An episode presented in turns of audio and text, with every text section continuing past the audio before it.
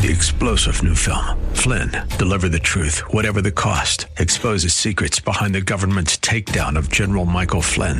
Flynn knew what the intel world had been up to. He ordered the first audit of the use of contractors. This set off alarm bells. He told the truth. He was the most dangerous person for Donald Trump to hire. They had to get rid of Flynn. Flynn, deliver the truth, whatever the cost. Available now. Watch it today. Go to salemnow.com. Salemnow.com.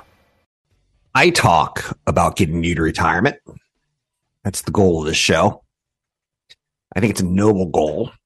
Realistically, there's some things that you have to learn and do along the way. There's multiple ways of accumulating wealth. CFP Chad Burton talks about preserving wealth until you die so that you can live off your wealth. This isn't a show about Lamborghinis. This is a show about paying your mortgage, paying your rent, paying for your own coffin the day you die, kind of thing. I don't have any gimmicky sh- um, tricks like cut a cup of coffee out at Starbucks every day and make it at home. Do I know that's expensive? Yeah. But I try not to go into like the silly. You can make money and wealth in investing, in retirement issues and planning. You need to know about taxes, personal finance, wealth creation, businesses, stocks, insurance, and much, much more. So let's talk about real estate because I think that's one that a lot of people can relate to. And we're in an environment where home prices are falling pretty quickly. Maybe they're adjusting. Maybe they're readjusting. Maybe they're normalizing. I don't know. What do you want to say? Should I wait for real estate prices to plummet before buying a house? I'm going to talk about that right here, right now. I myself wish I can go back in time and buy more, more, more, more, more, more of everything that I know that did well. Over two years in, this decade has already brought a global pandemic, record setting inflation, rising interest rates in a country more divided than ever before. And yet I'm still talking about how to get everyone to retirement, right? Why not have a housing crash involved as well? If you lived through 2008, all you got was a t-shirt at the end of it that said, I just went through two and a half years of a down housing market. All I got was a stupid t-shirt. Unless you bought. The last time I bought, no, no, that's not true. I bought in 2008, 2007 with the idea of finally prices have stopped running up. Maybe they'll pause, but they actually went down considerably. If you can look at the tax records on your home, go back in time and take a look at what your home did in 2007, 2008. Americans who lived through 2008 may be watching the red hot market and going, I wonder if we're going to get bottoms 40% lower than the tops before they reaccelerate to a new hot top. Experts say there are good reasons to believe that a um, housing market will be a shakeout, but it will not be a return to 2008. I will be honest with you. Last year, I sold a home in a frothy real estate market, and I bought a home in a frothy real estate market.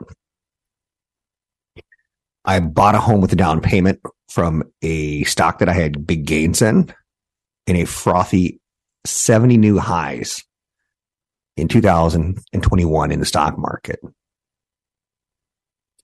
When I'm telling you this, pay attention. Lenders have stopped being lax. So the housing market today is not the housing market of 2008. A huge contributor to the housing crisis in 2008 was dicey lending practices within the financial industry. Years of deregulation made it easier and more profitable to hand out risky loans. There was something called the Dodd Frank Act, which was signed into law in 2010. It aimed to prevent that by increasing oversight in the industry. and start questioning credit scores, start questioning credit applications. Median credit score of newly originated mortgages was 773 in the second quarter of the year, according to the Federal Reserve. 65% of new borrowers had credit scores of over 760. Credit scores will tell you how shaky the loan is or isn't, or how shaky the client is who's taking out the money.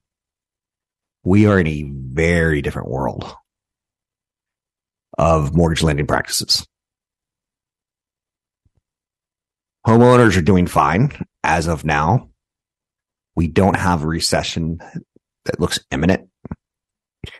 In 2022, in the fourth quarter, when we were talking about what happened in the third quarter, big banks basically across the board said consumers are okay. We're not seeing higher delinquency rates at our credit cards. We're not seeing higher delinquency rates in our mortgages we've done. And we're seeing savings in their savings account higher than 2019. So homeowners are doing fine.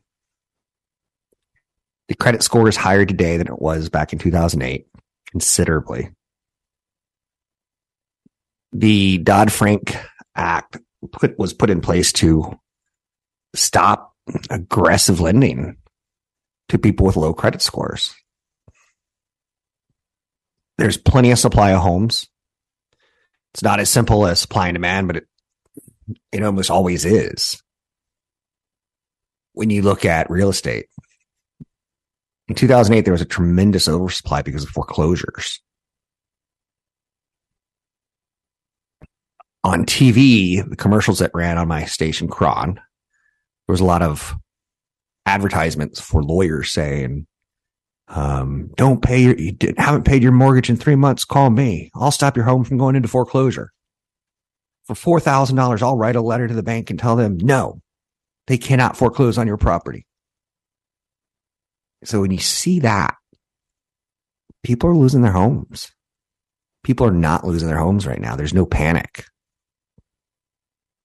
Now, interest rates are way higher today than they were in 2008.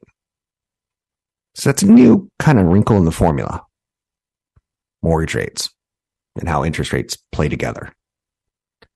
But as of now, the quiet quitting economy hasn't had ripple effects into the ability to pay mortgages. Right now, there's huge demand and there's a shortage of supply. There are no foreclosures. They're not adding to the market. They're not forcing people to take whatever offer they can get to get out of the mortgage. The Federal Reserve's efforts to dampen demand by raising interest rates is starting to work. So home prices are coming down in the next year, I plan to have some money on the sides and potentially buy in a market that I feel comfortable with. I tend to go after markets that have a college close by, a hospital close by. Um, if you can get just outside the Apple campus, where how many people work there? Let's just make up a number and say 100,000. There's going to be a demand to live close to campus. Same thing with colleges, with professors. Same thing with hospitals, with doctors. People don't want to drive 45 minutes. They don't want to get on the freeway. They want to backdoor in. It's like a retirement community, which is interesting because maybe that's what I'll buy. Like I said, I plan to buy some real estate in the next year, probably 10 months, 11 months, 12 months from now. One minute. I will continue to contribute to my 401k. I will continue to contribute, to saving and investing for retirement. But I do plan to pull the trigger and I'm looking for something in a relatively short time frame. And I'm not worried because my time frame in the long term will be 20, 30 years. So if I go for a retirement home, maybe it'll be in San Diego on the beach and maybe I'll turn it into a rental for the next 10 years until I retire. Um, that's not a bad idea. I could look for a college town for maybe my kids will need a place to live shortly after college and have a starter home. I could look for a outright investment in a hot community You get the idea. So I don't think the housing is going to be as bad as 2008, but I do think we're in a downward trend and I want to try to catch a bottom or close to a bottom. You can find me online at robblackshow.com. You're listening to New Focus on Wealth on AM 1220 KDOW. I'm Rob Black, talking all things financial, money, investing, and more. Thanks for listening to the show. Elon Musk says Tesla is putting the pedal to the metal, even with potential recession looming. Um, a lot of people are saying recession. In my first segment, I talked about buying a home, and I said I'll probably be buying in 10 or 11 months, right when the job cuts really start happening and a recession is getting underway, and the Fed Reserve will have to start lowering interest rates. I will use something like a three year arm or a five year arm or seven year arm, and I'll readjust with a 30 year fixed mortgage when rates go lower. There's a cycle to the economy. And if everyone's predicting a recession next year, it probably won't happen. But I'm starting to line up my cards in case it does. I'm not a great chess player, but I do try to look into the future oh so slightly. Americans think you need to save and have $1.7 million to retire comfortably. It's a pretty crazy number. When I was younger, I thought the number was $1 million for no other reason than television, right? Or whatever medium I was being influenced by. Now the number is $1.7 million. A little less than half of people surveyed said they're likely to meet their savings goals. That's understandable. Financial planners typically recommend saving between 10 and 15% of your gross annual salary for retirement. That is no small feat, but I think it can be done. I was writing down some notes in my head this morning about what am I going to talk about.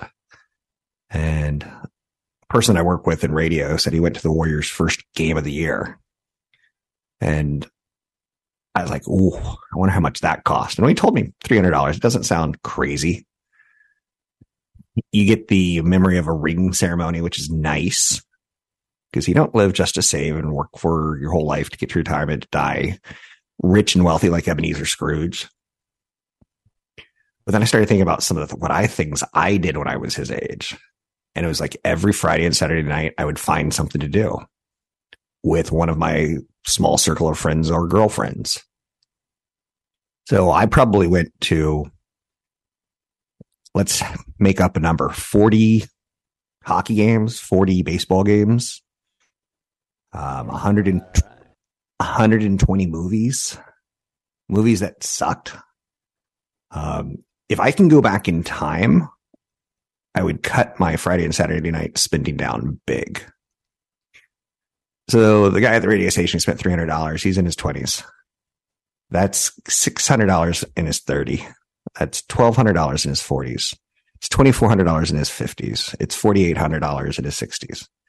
Now that may not sound like a lot, but you repeat that a couple times on one too many basketball games, and I learned that when I bought season tickets to a hockey team, they had a pretty good year, not a great year. I saw more wins than losses. Each individual game I kind of liked, except for by the end of the season, I was giving away tickets for free to friends because who wants to go to 41 hockey games? But I still paying the $200 per game, you know, or whatever it was. It's probably 120. Tickets weren't that expensive back then. But um, that's one of my biggest regrets dating and entertainment. Um, the girlfriend who I flew to Miami to see Peter Gabriel front row. Um, wonderful experience. I hope she tells her husband and her child, you know, all about it in her 50s and 60s, you know?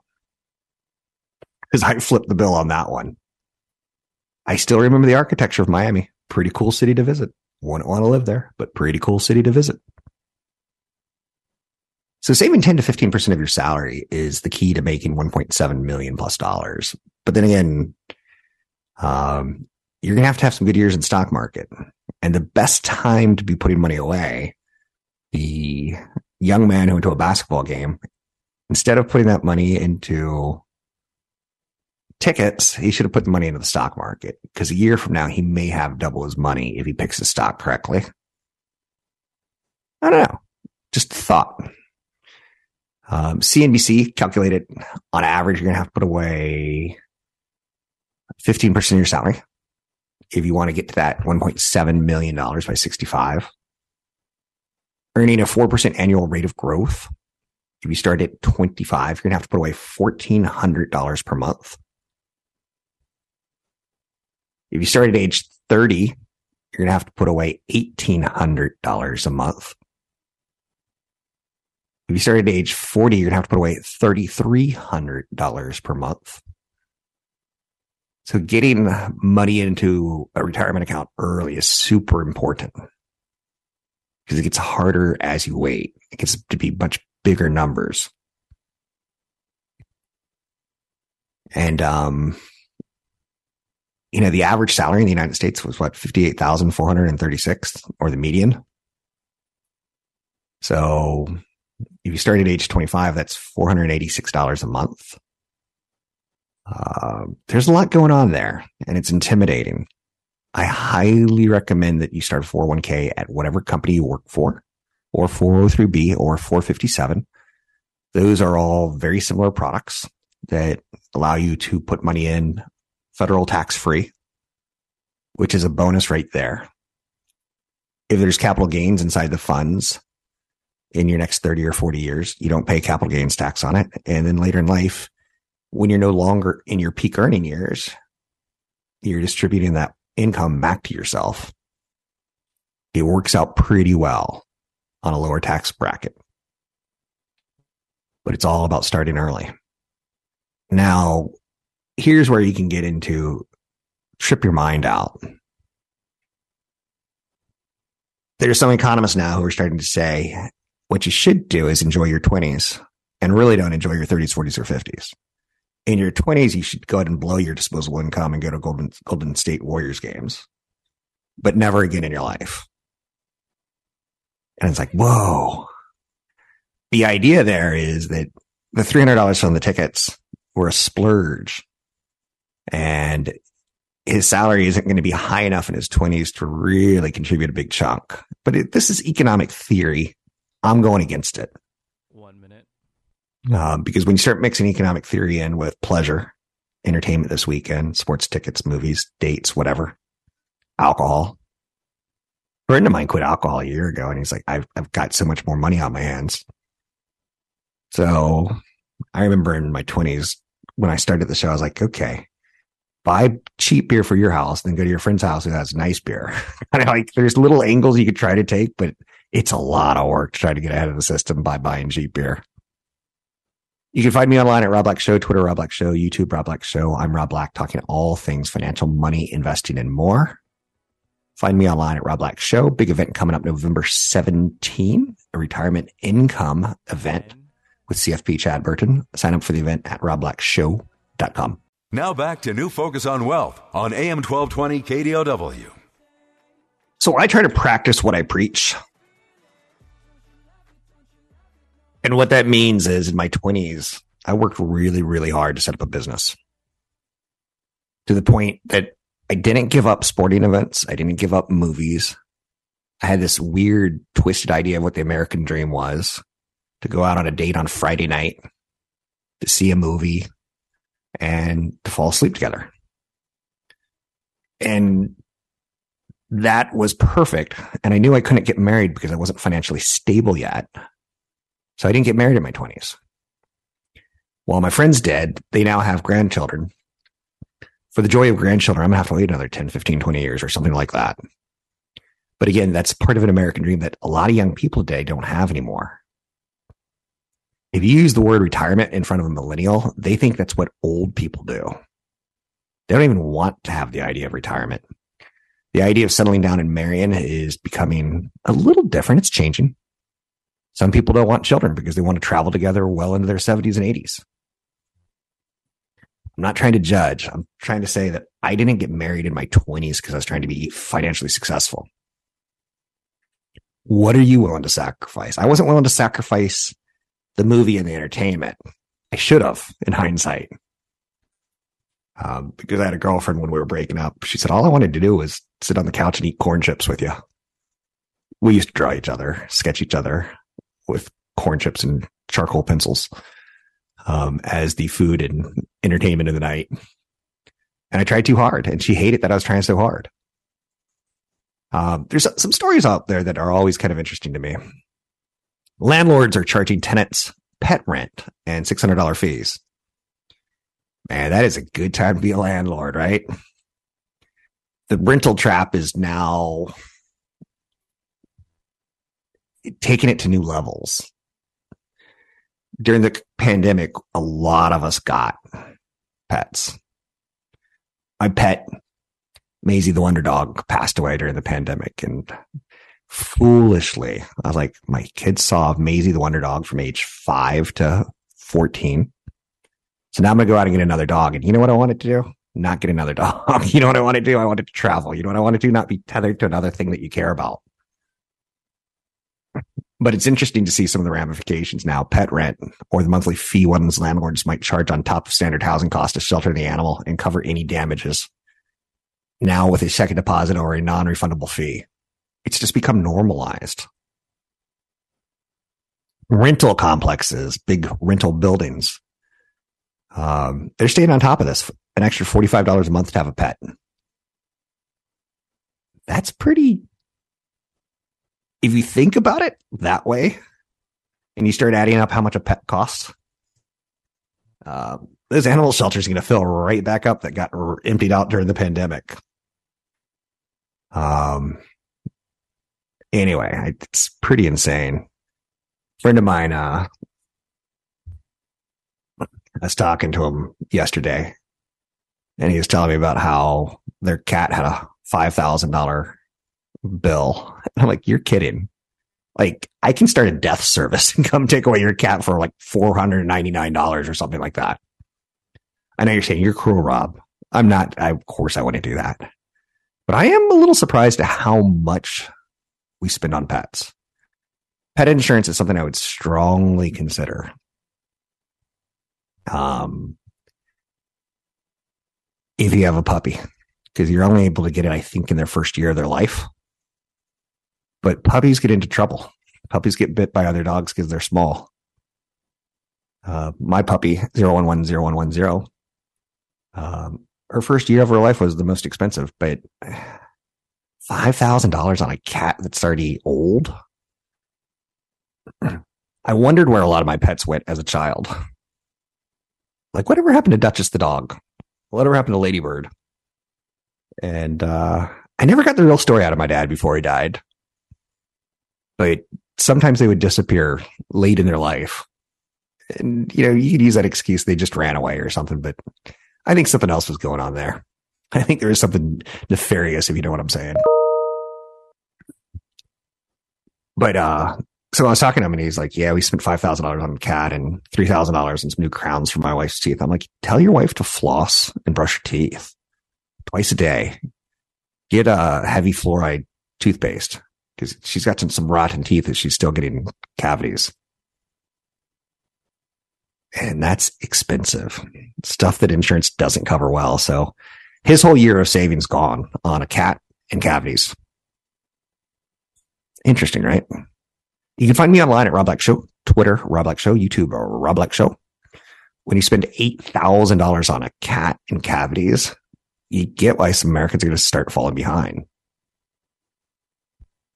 I do at least. Um, and yet the goal of the show is to get you to a million plus dollars. I think maybe two million is my new. If I were to say what's a good number to get to, shorthand, I say 10 to 20 times your salary. But if you get to 2 million, I think you'll probably be able to figure out, navigate your way to death with enough money. You may have to take some cuts in cost of living and quality of life. You may not be able to end your golden years um, in New York City, San Francisco, LA, Miami. You may have to live it in the suburbs, which is totally fine. And that also brings up the idea of a plan. This Thanksgiving, uh, I've got some elderly in-laws And I've got another family member who has a crisis in her family. So we're all going our own way this year. But who we really cared about were the people who are 80 or older. Are they going to have a good Thanksgiving with family? And we've got everyone covered with at least one visitor, um, sometimes two, but it's not a big family get together anymore. They just got old. Um, three hour drives are too much for them.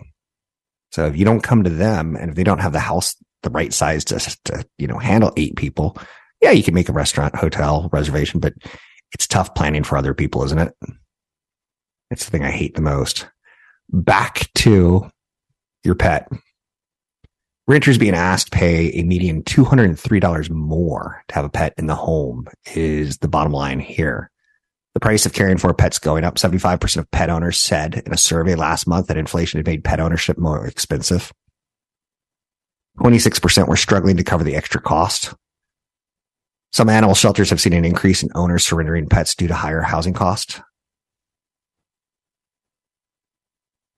Um, one landlord asked for $1,600 for their two bedroom townhouse in Georgia. But when a new tenant came in, he threw on an extra $600 non refundable pet deposit and an extra $30 a month because the people admitted to having a pet. $30 a month, that's $360 a year. That is one big hefty payment. That's one month of saving for retirement. It's a lot of money. So your pets, I'm not going to tell you to go get rid of FICA, Fido. I'm not going to do that. Um, but it's all math in the end, isn't it? So Tesla said they're going to put the pedal to the metal, even with a potential recession looming. It is interesting at how much we're seeing inflation costs on things like electric vehicles, but in particular Teslas. Um, they keep raising their prices and people keep buying. If there is a slowdown, will they lower prices? Probably not. That's the problem with inflation. It becomes sticky. You wouldn't want to buy a hundred thousand dollar Tesla Model X and then you see it go to 120,000 and then a year later you see it's down down to 110,000. You're like, what happened? It just doesn't happen that way. You can find me online at Rob Black Show, Twitter Rob Black Show, YouTube Rob Black Show. I'm Rob Black. One area of wealth preservation and retirement planning that I want to talk about that we don't talk about a lot are changing jobs. Um, working in radio, I've seen a lot of young people come in, start their career, and then realize, you know, I'm the bottom man on the totem pole. And I see management making pretty good money, and I see some salespeople making some good money. I see talent making okay. But if I'm going to be the one running the board and getting the, I've seen a lot of career turnover, and I always try to tell the young people, take the 401k with you. First thing I do is when they get hired, I'm like, start a 401k. Company's going to give you 3% match. Take it. And as long as there's not a year time frame on when you could start saving for retirement in the company's 401k, which I think is a stupid thing. I wish we had mandated 401ks in this country. Like some other countries do. Um, and I know the Biden administration is working on something that makes it like you automatically get set up for the plan unless you tell HR you don't want the plan. One minute. I think that's a good thing.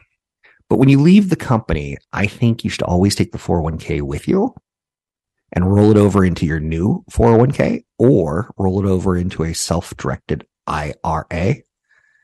So if you're working for a company XYZ and you give your two weeks, start thinking about taking that 401k with you. Um, the problem is when you leave it behind, you kind of forget about it and you're not really on top of it. And you may have had one year where the markets were tough and you went to all cash. And 20 years later, you go to look at that 401k and it's all cash and it's underperformed inflation. It's lost buying power. And you're like, why did I ever do that? Or you may have your money in like a Dell, which in the 1990s made you very smart, but in the 2000s made you very foolish. Take the 401k with you, self-directed in an IRA if you can. I'm Rob Black. You're listening to New Focus on Wealth on AM 1220 KDOW. I'm Rob Black, talking all things financial, money, investing, much, much more. How much will you pay yourself in retirement? That's a fun question, right? I had a big travel day yesterday and I was in my car and I was like, let's listen to some sports radio. I haven't listened to sports radio in 10 years. Um, and when I turned it on, I was almost instantly regretting it. It just doesn't do it for me anymore. I don't really need to talk about LeBron James. And I was going to tie LeBron James into college sports and see if there's a story there. Um, we know Bronny James, LeBron James' kid. He has a big Nike deal, um, which basically now college student, kids can get paid. The big winner in the college kids getting paid so far, you're going to see the stories like Bronny James getting a big, big, big, big deal, but it's women. Of the money that's coming in to college sports right now to pay athletes or to get athletes to endorse products, Nike's throwing down money on women. Uh, female sports are a success, big time success in name, imaging, and likeness for endorsement deals, which was a July 2021 big time Supreme Court deal decision deal. I shouldn't say that. I'm all whacked in the head today. But so compensation for football, it's getting about 50% of the money. Don't get me wrong. Basketball is getting another 19%. So those two sports are sucking up a lot of the money. But women's basketball, 12.6, women's volleyball, 2.5, softball, 1.9, women's track, 1.4, women's gymnastics, 1.4, women's swimming and diving, 1.1. So six of the top 10 sports are women. It's interesting to note. I'm going to drop it right there um, because I don't think there's enough story there to really scratch much further down. Wish I could, but that came from listening to sports radio, try to get some ideas for the show. Now let's move back to what does interest me. If sports radio doesn't interest me, what does? How much are you going to pay yourself in retirement? As I'm getting closer, and let's say this, when I turned 50 was the first time where I started thinking about that question. And I can ask 10 listeners right now, how much are you going to pay? And I'm pretty sure you're going to say, I don't know how much I'm going to pay myself in retirement. I'm starting to get closer and closer to knowing how much I'm going to pay myself, which I want you to start thinking that way earlier in your life. I used to say that a million dollars could pay you roughly $40,000 a year until the day you die. With inflation, that's not quite as true, isn't anymore? And with low interest rates versus high interest rates, with the higher interest rates, it's easier to get income. But this time, high interest rates are being um, shellacked by inflation. So I talk a lot about an accumulation strategy max out your 401k every two weeks. Have a, uh, an account like an Acorns where you automatically roll over uh, your your spending on coffee. Two dollars and seventy five cents. Twenty five cents goes straight to investing through an app called Acorns. Take your credit card reward points, cash them in for cash on the ones that are your credit cards that are designed to have cash back, and invest that money. Don't spend that money. I talk a lot about accumulation, but I don't talk a lot about decumulation. CFP Chad Burton and I were running through some numbers yesterday on slides for seminars coming up for the retirement income event in Palo Alto. And uh, one of his slides is on how to decumulate money and how to take money out of market, how to take money out of a down market so that you're not selling at a low. And it is a strategy that will blow your mind. It, it's because we just don't think that way. We're not wired as humans, but CFPs, they're not humans. They're financial robots. I'm pretty sure. so Chad's going to wow you coming up Thursday, November 17th, back in black in person. Kind of excited by that. I know you don't hear the excitement in my voice right now, but I'm kind of excited by that. Um, we're going to teach you how to maximize social security income how to start your decumulation strategy so you don't have to sell in down markets. So I'm getting to the point where if my numbers, I want $250,000 a year in income when I retire. I looked at what my mutual funds were paying me in dividends or my stocks were paying me in dividends last year. And I'm going to start setting aside three years of spending. Right. You get the idea here. And then as I draw that, you know, 250,000 out the first year, I'm getting $250,000 a year in income from dividends.